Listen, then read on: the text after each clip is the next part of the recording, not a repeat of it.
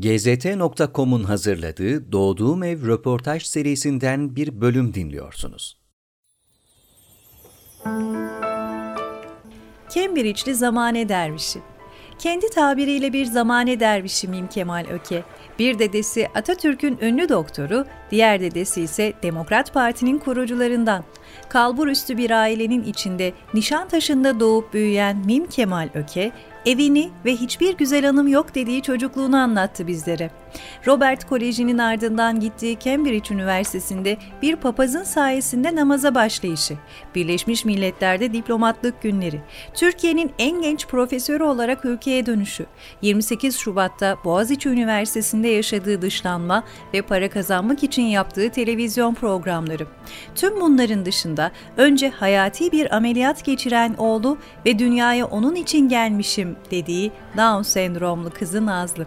Göz kamaştıran başarılar ve ağır sınanmalarla dolu bilgece bir hayat onunki. Kendi dilinden Mim Kemal Öke, doğduğum evde. Kemal Öke nasıl bir evde doğdu? Tabii. Yani doğduğum ev dediğimiz vakit doğduğum şehir İstanbul, İstanbul'un içerisinde Nişantaşı'nın içerisinde de hakikaten Vali Konağı Caddesi, Vali Konağı Caddesi'nde de Mim Kemal Öke Sokağı. Aslında caddedir. Cadde ismi verilir. Orada 6 katlı bir apartman vardı. Çok da güzel bir apartmandı. Yıkıldığı vakit çok üzülmüştüm. Babam biraz parasız kaldığı için onu satmıştı. 4 kardeşe kalmıştı. Ama hakikaten antik bir apartmandı.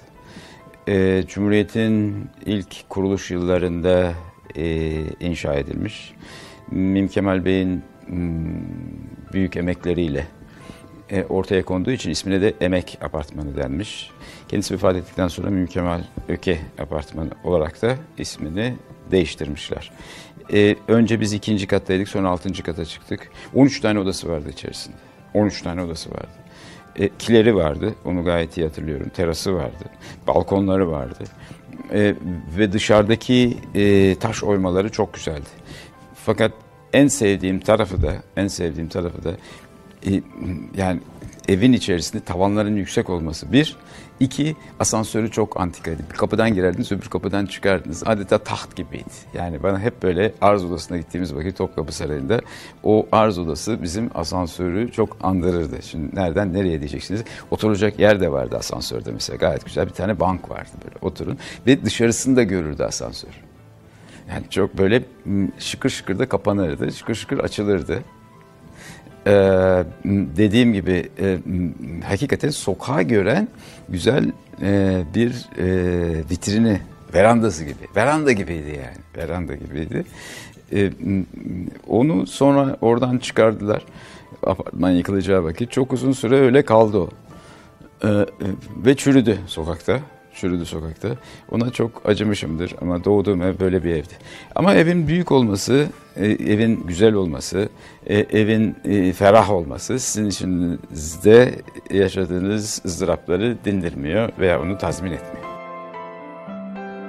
Acılı bir aileden geliyorum cümlesini kullanıyorsunuz. Neden acılı bir aile? Tabii.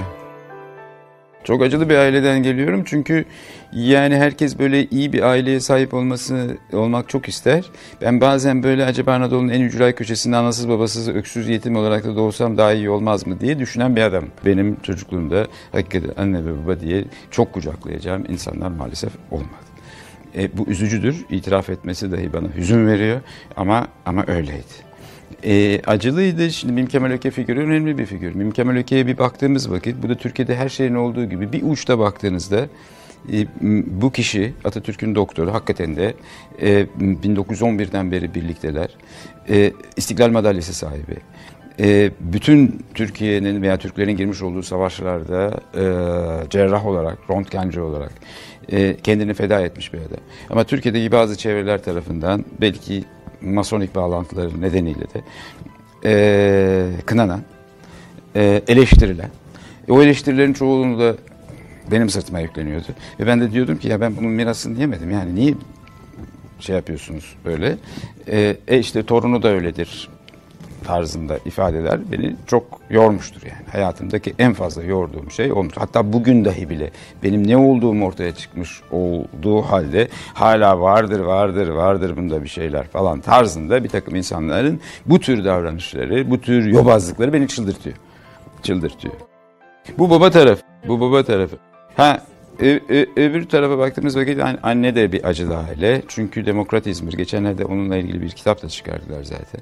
Demokrat İzmir gazetesi. Ekrem Hayri Üstün de Cumhuriyet Halk Partisi içerisinde 11'ler takririni verip de Demokrat Parti'yi kuran insan. Celal Bayar'ın en yakın arkadaşı. Demokrat Parti'nin kurucuları içerisinde yer alıyor. Onun oğlu da benim anne tarafından dedem. Bülent Üstün de 1946 seçimlerini eleştiren bir yazı yazıyor. Nesebi gayri sahih, yani piç diyor parlamentoya. Kendisi ihtiyat zabiti olduğu için, yedek subay olduğu için gazetenin sorumlu müdürü olarak anneannem gözüküyor. Anneannemi içeri alıyorlar. Hapiste kalıyor. Teyzemi orada doğuruyor. Buna dayanamayan Bülent Bey intihar ediyor. Bu ailenin içerisinde ikinci bir acı yaratıyor. Dolayısıyla acılı bir aile. İki tarafından da baktığınız vakit anneannem de intihar etti, teyzem de intihar etti. Ve annem de artık doğuştan mıdır, genetik midir, travmalardan mıdır vesaire. Annem hala hakikaten üzücüdür. Severim de kendisini tabii ki. İnsan annesini sevmez mi? Ama bipolar, majör depresyon ve şizofreniktir. Hani babama baktığınızda vakitte babam da yani çok tatlı bir adamdı, çok neşeli bir insandı. Ama Mim Kemal Bey'in servetini en küçük çocuk olduğu için zevkle yiyen bir babaydı.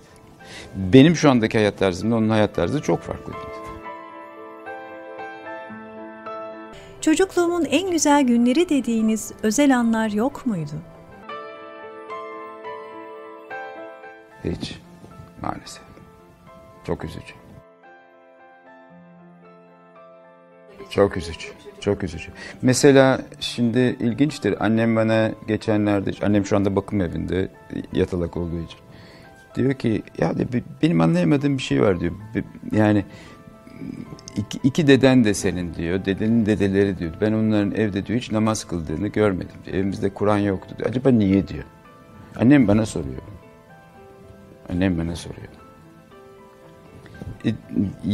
Yani şimdi Ramazanlardan bahsettiniz. Ramazan bizim eve giremezdi. Bakkal girerdi de Ramazan giremezdi yani. Şimdi Ramazanların herhangi bir özelliği de yoktu. Ramazanlar radyo vasıtasıyla tanımaya başladığım anda benim sanrım şuydu yani Ramazan herhalde bu direkler arası bu kantolar falan olurdu radyolarda. Herhalde gayrimüslimlerin bir bayramı falan derdim. Bir dini günü falan derdim yani anlamazdık.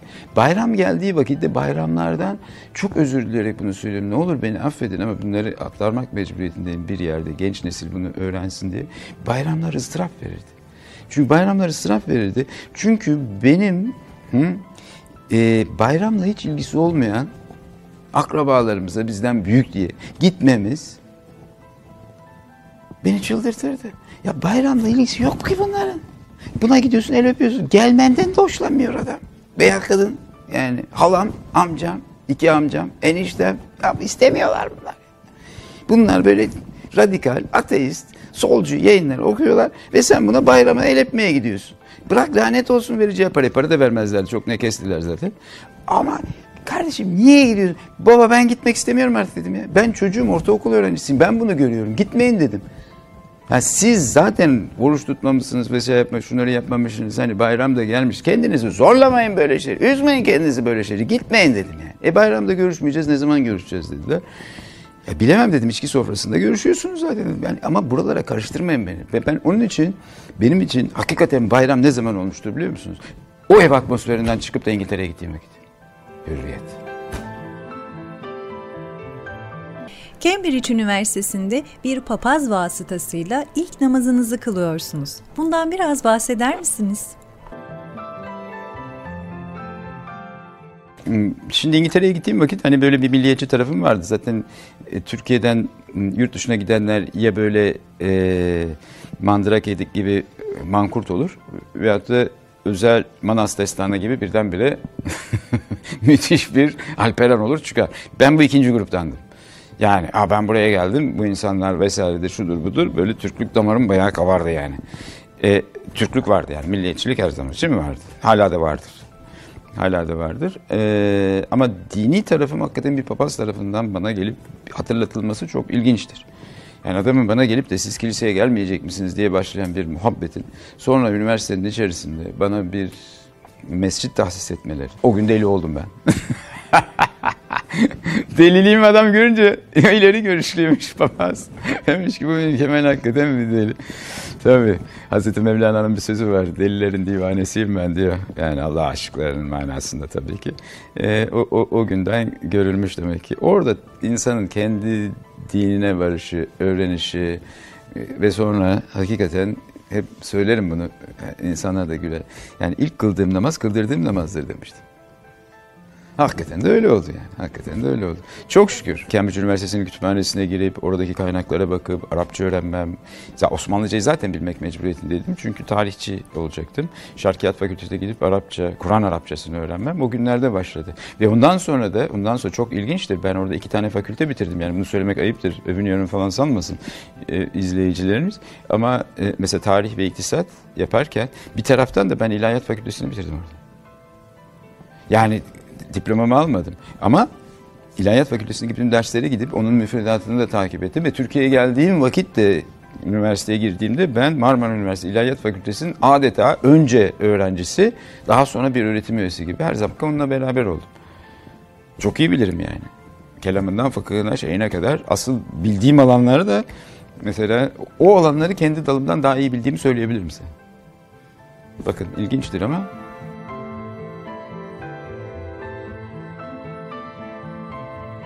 Birleşmiş Milletler Genel Sekreterliği Filistin Dairesi'nde çalışmışlığınız var.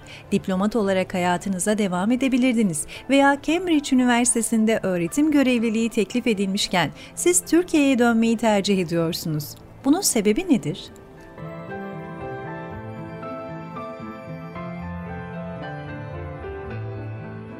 Ya evet, vatanı kurtaracağız. Birleşmiş Milletler'e gittik. Yani tabii şimdi şunu her zaman için Mim Kemal Öke'yi tanımak için Mim Kemal'in duygusal bir tarafı vardır. Mim Kemal'in aklı yoktur ama aşkı vardır. Her zaman duygusal davranmışımdır hayatta.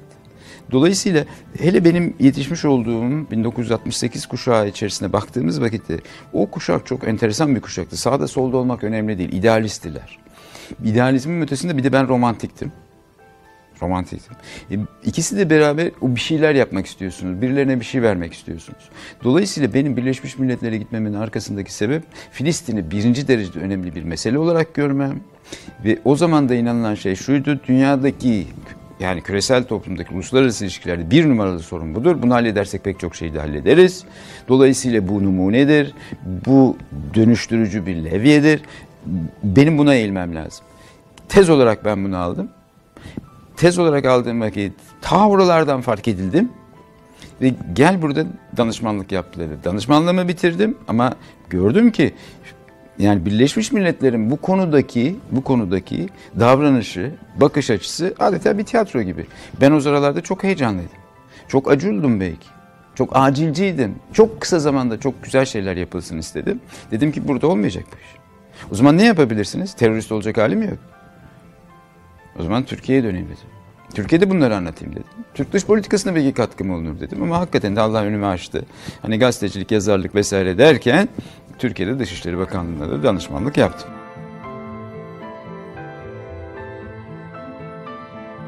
Türkiye'ye dönüş günlerinizin bir kısmı Boğaziçi Üniversitesi'nde 28 Şubat dönemine denk geldi. O dönemde kendi tabirinizle dik dur Kemal döneminiz var. Türkiye'nin en genç profesörü olarak çok parlak bir kariyerle hizmet etmek için döndüğünüz Boğaziçi'nde neler yaşadınız?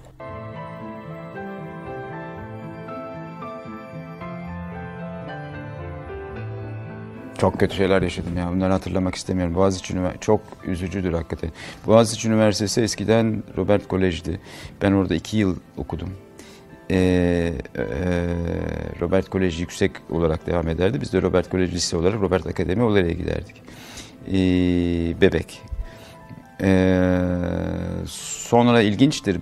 benim orada ders yaptığımız oda, yani lisede Robert Koleji ders yaptığımız oda, daha sonra benim üniversiteye girdiğimde öğretim üyesi olarak girdiğim odaydı. Bana tahsis edilen odaydı yani. Tahsis edilen odaydı. Şimdi kimse alınmasın.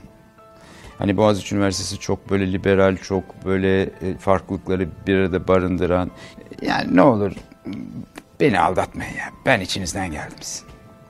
Tamam. Mümkün olan zerafeti göstermeye çalışırlar. Nezaketi de göstermeye çalışırlar. Fakat öyle bir sosyal inhibasyonla davranırlar ki size. Belli ki itiyor. Yani karşınıza çıksa dese ki Mim Kemal ben seni sevmiyorum ya. En sonunda dediler ama. Senin milliyetçiliğinden biz hoşlanmıyoruz dediler. Senin bu dini tarafından hoşlanmıyoruz dediler. Açıkça söylediler ya. Seni de burada istemiyoruz dediler. İstemeyen kimdi aslında? Onları yönlendirenler kimlerdi? Zaten böyle bir şey vardı ama diş geçiremiyorlar. Ama arkada kim vardı? Arkada o zamanın, ondan sonra o 28 Şubat'ın kendisi içerisindeki çetesi vardı. O çetenin arkasında da FETÖ, FETÖ'nün arkasında da Amerika olduğunu daha sonra anlayacaktı.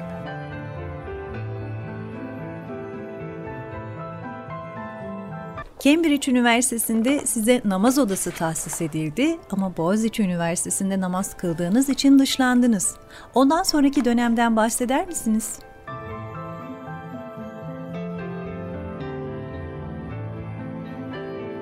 Ne acıdır ama, değil mi? Ne acıdır ama. 1,5 sene işsiz kaldım ben. Evet, 1,5 sene işsiz kaldım. Diyorum ya, 1,5 seneden de bitmedi o. O çok devam etti. Ben de 28 Şubat'ta dik durduğumdan dolayı. Ben açık söyleyeyim, 28 Şubat süreci içerisinde Türkiye Gazetesi'nde yazı yazıyordum. Boğaziçi Üniversitesi'ndeydim. Ve o sıralarda ben Samanyolu Televizyonu'nda demokratik bir program yapıyordum. Söz milletin diye, söz milletin diye. Demokratik bir programdı. Ve bu program süreci içerisinde, çok ilginçtir bakın bu, süreci içerisinde bir demokrat insan olarak. Ben kökten demokratım. Herkes istediğine inanabilir. Ama ben kökten demokratım. Oraya geldiğimiz vakit bana yukarıdan işaret geldi. Dediler ki aman refah yol bitirilmeli.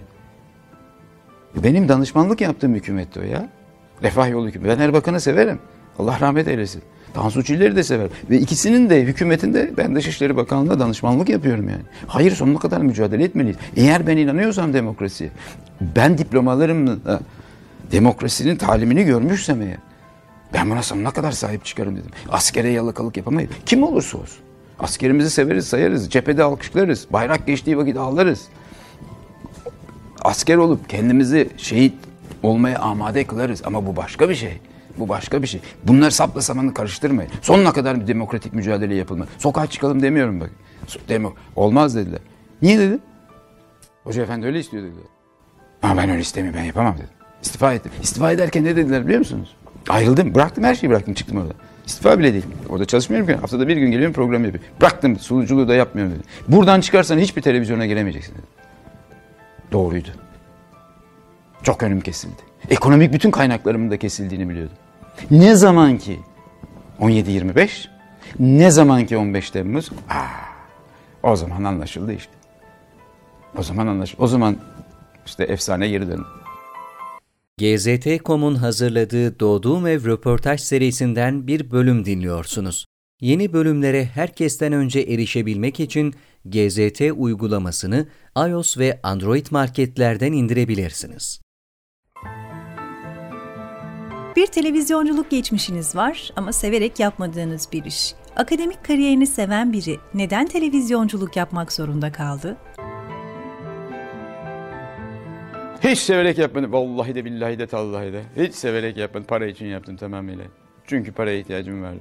Akademik kariyeri çok seviyordum. Çok genç yaşınızda profesör oldum. Türkiye'nin en genç profesörü. Sen benim onun için ne kadar fedakarlık yaptığımı biliyor musun?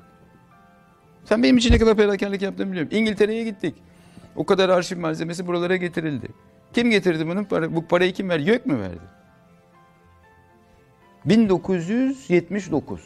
Hangi yıldayız şimdi? 2019. O kadar yıl arasında acaba devlet, YÖK, Mim Kemal'e herhangi bir araştırma projesi için veya yurt dışı çıkışı için 5 kuruş vermiş midir ya? 5 kuruş vermiş midir? Çat çat ötüyorlar ondan sonra. Bütün FETÖ'cüler alıyor bu parayı. Ya, Türkiye'nin en genç profesörü. Benim bileğim de o. Kimseye muhtaç olmadan, müdahale etmeden, Turgut Reis gibi yerseniz. İşte ben bunu söylüyorum. Niye bunu söylüyorum şimdi? Hani benim en sevmediğim şeylerden bir tanesi. Bu televizyon vasıtasıyla herkese hitap ediyorum, duyun beni derler ya. Demiyorum ben bunu. Ama şunu söylemeye çalışıyorum. Ne olursunuz? Cemaatler hizmet için vardır. Devlete sızmak için yoktur. Bunlar insanları imrendirdi. Yurt dışına gidemeyecek olan adamlar, onların kendilerine sunmuş olduğu imkanlar için ruhlarını sattılar. Satmayınız efendim, satmayınız. Değmez efendim, değmez efendim. Bir yerlerde dekan olmak için, rektör olmak için ruhlarını sattılar. Hak etmedikleri halde sattılar. Hem siyasetin içinde olmuşsunuz hem de olmamışsınız. Bu nasıl bir dengeydi? Özgürlüğümü çok severim. Ben parmakla oy veremem. Siyasete benim bakış açım şudur. Siyasete benim açım tevhid mühendisliğidir. Farklı fikirleri göreceksiniz. O fikirlerin içerisinde insanları birleştirecek bir helvayı yaratabiliyor musunuz? Oluşturabiliyor musunuz? Üretebiliyor musunuz? Baktığınız vakit sağdan sola, İslamcılıktan ateizme vesairesine kadar her birinde ciddi değerli katkılar vardır. Ben bunu nasıl reddedebilirim ki? Bir bilim adamının zaten çok ciddi bir siyasetçi olması mümkün değildir. Siyasetin tabı ile, mizacı ile bilim adamının olaylara bakışı farklıdır. Birinde dogma vardır, öbüründe şüphe vardır. Ha ben şüpheci bir adam değilim, çok da rahat bir adamım. Ama kendimi kalıba da sokamam. Kalıba giremem yani, kusura bakmayın. Bugüne kadar çok çalıştırdılar beni bir kalıba sokmak için. Çok etiketlemeye, yaftalamaya çalıştılar. Hepsini reddettim. Hepsini reddettim.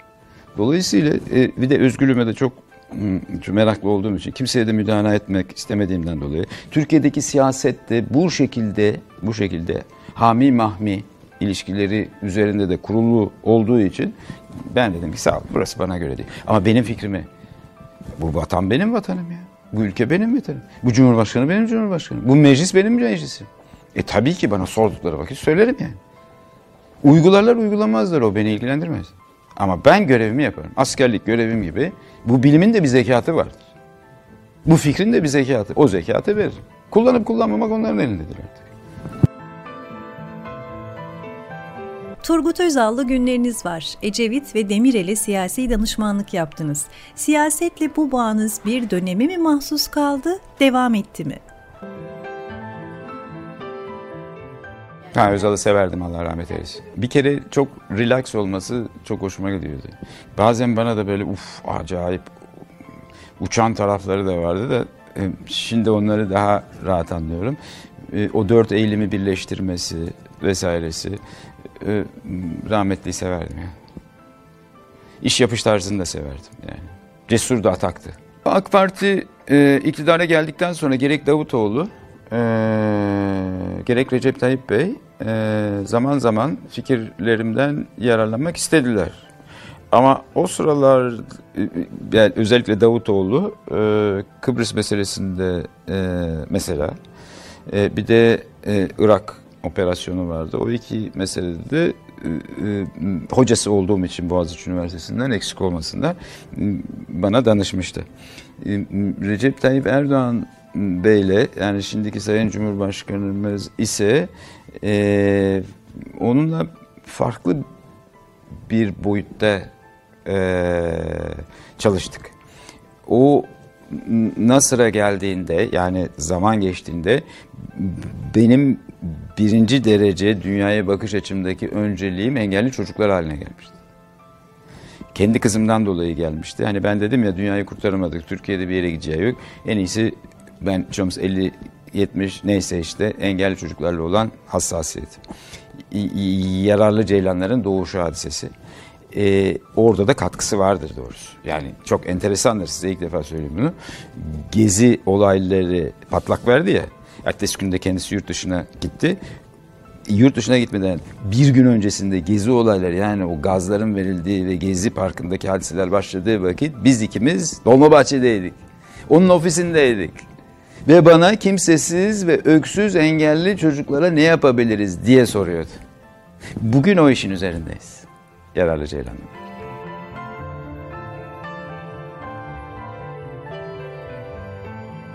Babalığınız hayatınızın ayrı bir bölümü gibi. Alihan'ın doğuşuyla değil, ameliyatıyla baba olduğunuzu söylüyorsunuz. O dönemi nasıl ifade edersiniz?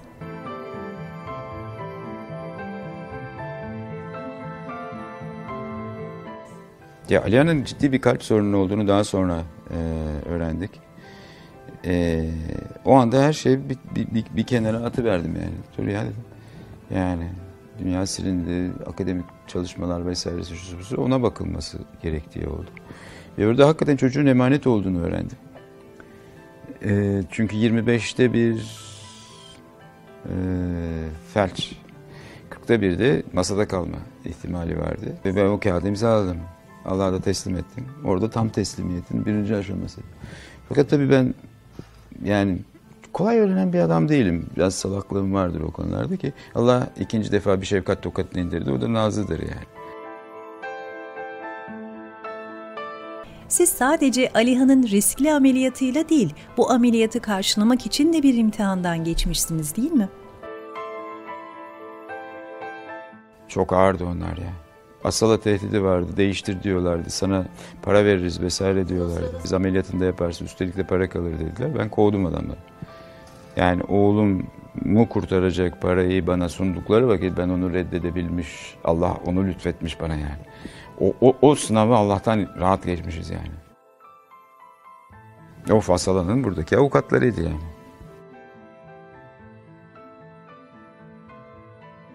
Borç aldım. Kütüphaneyi sattım. Elimizde ne varsa verdik. Bir sene aldı onu iade etmesi, o parayı. Bir sene aldı.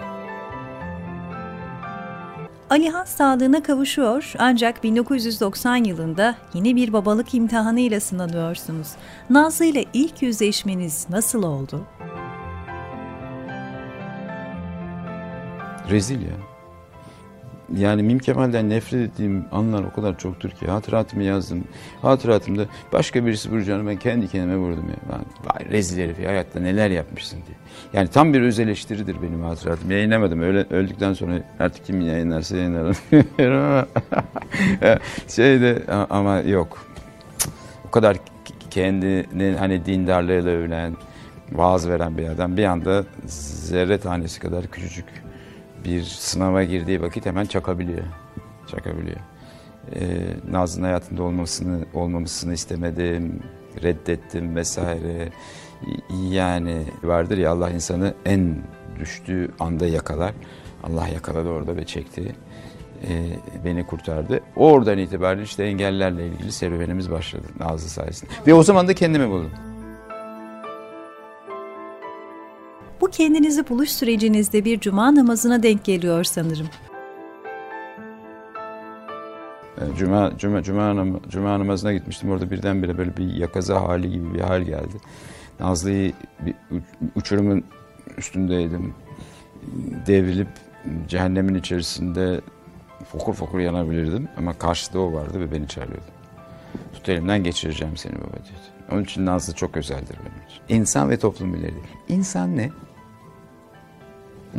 İnsan ne? İnsanın ne olduğunu öğretti Nazlı bana. Yani insan sadece bedenden ibaret değilmiş, akıldan ibaret değilmiş, bir ruhmuş. Nazlı'da o ruhu var. O ruh neyin ruhudur? 47. kromozom, bir kromozomu daha fazla var. Bizim unutmuş olduğumuz kromozomu ona yerleştirmişler. Nedir bu? Aşk kromozomu. Yani sevgi var. Nefret yok, yalan yok. Herkes her şeyi saf yapıyor. Makamı safiyede. Öyle mi? İnsanın ne olduğunu öğretiyor musun? İnsan olmanın yolunun da iyilikten geçtiğini hangi fenerden öğreniyorsunuz siz? Keşke camilerden öğrenebilsek. Keşke ana babamızdan öğrenebilsek. Çok öğrenirdik. Mim Kemal öğrenemediğine göre vaaz veren Mim Kemal. Ama çocuk, toplumun gerizekalı dediği çocuk öğretti bana. Türkiye'nin en genç profesörünü öğret. İnsanın ne olduğunu öğret. Toplum bilimleri. Peki toplum bilimleri dedim. Toplum bilimleri niye araştırıyoruz biz ya? Niye araştırıyoruz? Yaratılışın kendisine mahsus bir zenginliği var. Yani tasavvufta fark ve cem diyorlar değil mi? Hepimiz farklıyız. 21. yüzyılın temel sorunu bir arada yaşadığımız vakit nedir? etnik ve dinsel veya farklı hayat tarzlarını bir arada yaşatabilmek. Öyle mi? Farklılıklara rağmen bir olmayı bilmek. Çokluk içerisinde tevhide ulaşabilmek. Bu çocuklarda, yani engelli çocuklarda farklılık belirgindir. Onun toplum içerisinde kaynaştırılması, diğer açıdan baktığınızda bütün farklılıkların cem edilmesini ilişkin metodolojiyi de size söyler. 3-0 galibim diğerlerine nazaran. Nazlı onu da öğretti. Sosyal mühendislik işte bu. Evet. Nazlı'nın eğitiminden biraz bahseder misiniz? Tabii Nazlı önce, yani herkesin gittiği bir anaokuluna gitti. Çok özel bir anaokulda değildi. Sonra iki dilli bir özel okula gitti. Oralardan mezun oldu. Sonra ikimiz beraber baba kız bir müzik eğitim derneğinde konservatuvar eğitimi gördük. Çünkü müziği çok seviyordu. Ondan sonra da korolara gitmeye başladık. Hala da İngilizcesini unutmadığını söyleyebilirim size. Unutmadığını söyleyebilirim. Nazlı okula gitmeden okuma yazmayı öğrenmiş ve iki dilde okuyup yazabiliyor. Ancak bu eğitimleri alırken insanların bakış ve davranışlarından dolayı bir depresyon süreci yaşıyor. Nasıl etkiledi sizi bu durum? Of, tabii. Her şey bir anda bitti. Yani bütün kazanımlarımız, iğneyle kazdığımız kuyu bir anda böyle buldozerle toprak dolduruldu. İşte ondan sonra tekrar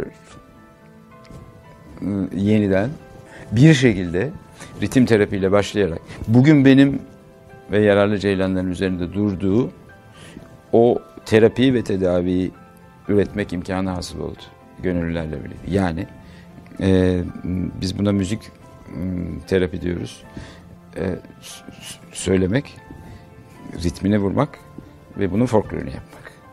Ve bununla da, bu sistemle de hem sosyal medyada bunu yaygınlaştırmaya çalışıyoruz. Hem de belli bir merkezde, gene Aile ve Sosyal Politikalar Bakanlığı'na bağlı olarak bunun uygulamasını yapıyoruz. Ve bu konuda konferanslar veriyoruz. Hatta ben konserans diyorum. Hem konferans hem konser. Onları birlikte yapıyoruz Nazlı'yla. Bir tasavvufi yönünüz var. Sanırım bu da Nazlı'yla başladı. Size göre tasavvuf nedir? Aşk. Aşk. Yani dinin safhasını sürmek. Allah'a yakınlaşmak. Yani baktığınız vakit biz, yani şöyle söyleyeyim, bir şeriat insanı kulluğunu öğretir. Tarikat insanı Allah'ı öğretir. Hakikat insanı aşkı öğretir. Marifet, o aşkı tadan insanın da Allah için hizmetini öğretir. Aşk olmadan hizmet olmaz. Aşk olmadan hizmete kalkanların nasıl başka devletlere uşaklık yaptığını gördük. Onun için aşk şarttır efendim. Nazlı'ya bir dua almak için gittiğimiz bir mübarek zat o vasıtasıyla hiç ayrılmadım o kapıdan. Bugün bulunduğunuz yerde olmasaydınız hangi mesleği yapardınız? Aslında ben mesleksizim ya. Hazreti Mevlana'nın bir sözü var diyor. Yani mesleğimiz nedir diyor. Yani ben hünersizim diyor. Hünersizim diyor. Yani tabii ki bir mesleğim var. Benim mesela oğluma sonra baban ne iş yapıyor demişler. Gazeteci, televizyoncu, ondan danışman, diplomat, ondan öğretim üyesi, neyinlesi vesairedir, şudur budur. Yani bana Mim Kemal Öke nedir dediğiniz vakit ben size cevabını söyleyeyim istiyorsanız. Gülmeyeceksiniz. Muhabbet delil alayım ben. Muhabbet delil alayım. Niye muhabbet delil alayım ben? Muhabbet delil dediğimiz vakit hemen kötü bir şey anlıyorsun. Öyle değil ya. Muhabbetin çekildiği, insanların Rabbiyesinin silindiği bir devirde ortaya çıkıyorsunuz ve diyorsunuz ki gözünü seveyim ya. 21. yüzyılı içinde yaşadığımız toplumu biraz muhabbet katayım diyorsunuz. Aşk cemresi indireyim diyorsunuz buraya. İşimiz bu. Ha bunu indirirseniz ne olur? Siz de mutlu olursunuz. Karşısındakini de mutlu edersiniz. Yaralı Ceylanlar bunun projesidir işte. Herkes zannediyor ki Yaralı Ceylanlar engelli çocuklar. Hayır, biziz Yaralı Ceylanlar. Eşek ağırına kapatılmış ceylanlar gibiyiz, ahular gibiyiz. Öyle diyor Hazreti Mevlana. İşte eksik olmasınlar. Şimdi zaten arkanızda oturuyor Oya Ayan hanımefendiyle birlikte. Biz bu yararlı ceylanları, biz dernek olarak kurmadık, vakıf olarak kurmadık. Ama bir sestir, bir nefestir. Bu çocukları da aldık, gönüllerimizi de aldık etrafımıza. Hadi dedik, bu meşaleyi götürelim. Ses götürelim, nefes götürelim. Nefes. O nefes neyin nefesidir? İşte tasavvuf burada giriyor değil mi? O nefes neyin nefesidir? Eğer insan Allah kendi nefesinden üfürmüşse ve o nefesin terkibi de Nur-u Muhammedi ise o nefesi temiz muhafaza et ya. O nefesi girerse senin içerisine, o nefesi temiz muhafaza edersen iyilik yapmaya başlarsın. İyilik yapmaya başladığın vakitte Allah'ın halifesi olursun ya. Onun için zamane dervişiyim ben. Benim işim gücüm zamane dervişliği. Bugün dervişlik olur mu? Efendim işte bugün veli olur mu? Bugün bilmem ne olur mu? Şeyh çok, el öptüren çok, ayak öptüren çok, para götüren çok. Ne yapsın lazım? Dünyada iki cins insan var kızım. Hınzırlar ve hızırlar. Herkes hızır bekliyor. Yakalayacak, para isteyecek. Ya o değil ya. Hızıra bırakma işinizi. Sen kendin hazır ol. Birilerine bir şey yap ya. En azından bir selam ver ya. Hazreti Peygamberimizin dediği gibi, hadislerinde dediği gibi bir selam ver ya. Salaka diye bir selam ver ya. Selam vermekten de bile aciz olduk ya. Doğru mu? Komplo teorileriyle örülü bir dünyada iyilik yapmaktan artık hoşlanmayan, ne olduğunu da bilmeyen, birbirini imha etmeye kalkan bir postmodern, neoliberal, geç kapitalizmin biz uyduları haline geldik. Ve insan tüketim toplumunda kendini tüketiyor, farkında değil. Biz diyoruz ki insan insanın kurdu değildir. İnsan insanın dostudur. Dost Allah'tır. Gel bu çocuklarla ilgilen, iyiliği öğren, yay etrafına. Yay bu nefesi. Bu nefesi yay. Son olarak anne ve babanızla ilgili bir namaz anınız var. Sizden dinlesek. Namaz kılmak şimdi... O kadar sıkıntı çekerdik ki siz genç nesil bilmezsiniz yani. Bir yerde namazını kılacaksın, nasıl kılacaksın diye böyle içimizi pırpır ederdi. Şimdi eve de geldim ben namazımı kılacağım, orada bana yer tahsis ediyor. Kendi evimde namaz kılmaktan korkuyorsunuz, çekiniyorsunuz. Yani mahalle baskısı vesairedir, şudur budur. Ben de kapıyı kapattım, yapıyorum. Geldiler bilmem böyle, hayrola dediler, ne oldu falan. İşte namaz. Nereden çıktı bu? Vallahi dedim işte Miraç'tan çıktı. Ondan sonra dediler yani hep mi kılacaksın? Hep, her gün var yani. Cumartesi, pazar dahil her gün var. Burada tatil olmuyor biliyorsunuz. Bir de 5 vakit dedim yani günde. Dediler falan böyle. Eyvah. Sen birilerine karışmadın değil mi oralarda? Yok merak etme. Papaz öğretti dedim. Hadi inandırıcı bir şey söyle dediler. Neyse ben kılmaya devam ettim. Sonra bir gün geldiler, ikisi de böyle, ne olur bize de öğret dedi. Ne olur bize de öğret dediler. Devam ettirdi, evet. Doğrudur. Annem hala sureleri okur mesela, kımıldayacak hali yok ama öyle yapar yani. Allah lütfetti, bizde bir şey yok yani, öyle olması gerekmiş, öyle de Allah kullanıyor işte. En güzeli teslim olmak. Son demiştik ama Nazlı'yla da ilgili bir namaz anınız vardı galiba. Hiç unutmuyorum hayatımda. Çok da küçüktü, 5 yaşındaydı. Daha okula da gitmiyordu böyle. Seccadede ben kılıyordum böyle, yanından gülerek geçti böyle. Oh dedi, senin miracın dedi. Ölüyorum zannettim. Sonra bitirdim namazımı. Sen ne dedin dedim, bu senin miracın dedi. 2 kere tekrar ettirdim ben onu. 3.'sünde güldü ve kaçtı. Nazlı'yla böyle çok özel anlarımız vardır yani. Onun için diyorum, onlar daha rahat görüyorlar. Daha rahat görüyorlar. Biz göremiyoruz. Biz engelliyiz. Gözümüzdeki perdelerden.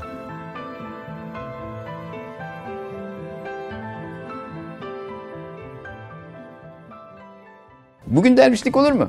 Efendim işte bugün veli olur mu? Bugün bilmem ne olur mu? Şeyh çok, el öptüren çok, ayak öptüren çok, para götüren çok.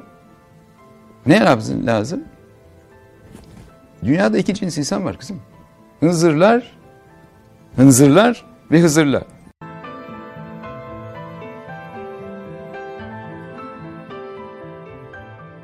GZT.com'un hazırladığı Doğduğum Ev röportajını dinlediniz.